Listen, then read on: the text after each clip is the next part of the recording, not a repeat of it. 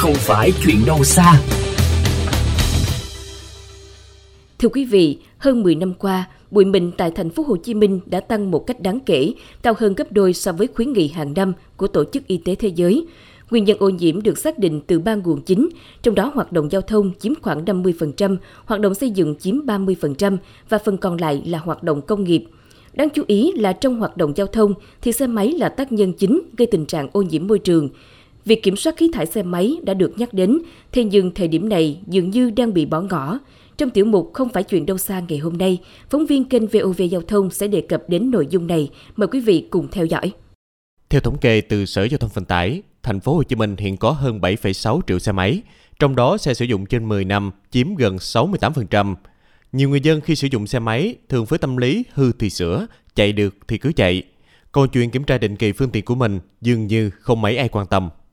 Chạy xe hồi đó giờ đâu có bảo trì bảo dưỡng gì đâu, xe hư tôi sửa à. Nhớ thì nhớ thôi chứ có tôi đâu có làm gì nữa đâu. Lúc mới mua xe thì tôi có đến cửa hàng bảo dưỡng ba bốn lần gì đó. Sau đó thì chạy xe vẫn bình thường, không có để ý về cái chuyện bảo dưỡng. Khi nào mà xe có bị hư mới đi sửa. Khi carbon monoxide và hydrocarbon có hại cho sức khỏe, phát ra từ xe máy chiếm 90% tổng số các loại xe cơ giới tại thành phố. Cứ trung bình 4 xe gắn máy tiêu thụ xăng thì bằng một ô tô, trong khi tất cả ô tô sẽ phải đăng kiểm định kỳ, trong đó có kiểm tra khí thải. Còn riêng đối với xe gắn máy thì vẫn chưa có quy định cụ thể về vấn đề này.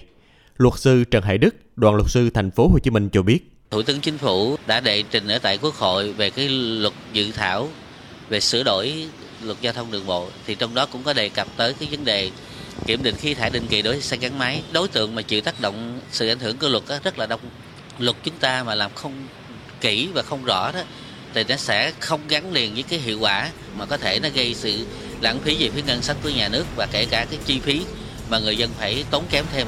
Ông Đỗ Ngọc Hải, trưởng phòng quản lý vận tải đường bộ, Sở Giao thông Vận tải Thành phố Hồ Chí Minh cho biết, trong khi chờ đợi các điều luật về kiểm soát khí thải từ chính phủ, trong thời gian tới, thành phố sẽ triển khai nhiều biện pháp nhằm hạn chế sự phát thải của xe gắn máy, trong đó có việc phát triển các loại hình giao thông sử dụng nhiên liệu sạch. Trong thời gian tới, triển khai phương tiện sử dụng nhiên liệu sạch. À, ngoài cái CNG thì có xe xe buýt điện thí điểm 5 tuyến xe buýt và với khoảng ờ, trước mắt là 77 phương tiện xe buýt. Ngoài ra thì có cái giải pháp về ờ, đa dạng hóa các phương tiện kết nối với lại các cái giao thông cộng thì trong đó thì có cái xe xe đạp chúng ta thí điểm cái xe đạp công cộng cho 43 vị trí trên địa bàn quận 1 kết nối với lại các cái phương tiện giao thông công cộng sức chở lớn khác như là xe buýt hay là metro trong tương lai. Xe máy là phương tiện di chuyển quen thuộc của người Việt Nam. So với ô tô thì xe máy gây ô nhiễm môi trường nghiêm trọng hơn. Việc kiểm tra và bảo dưỡng xe máy không chỉ giúp nâng cao tuổi thọ của xe mà còn gián tiếp góp phần giảm thiểu ô nhiễm không khí.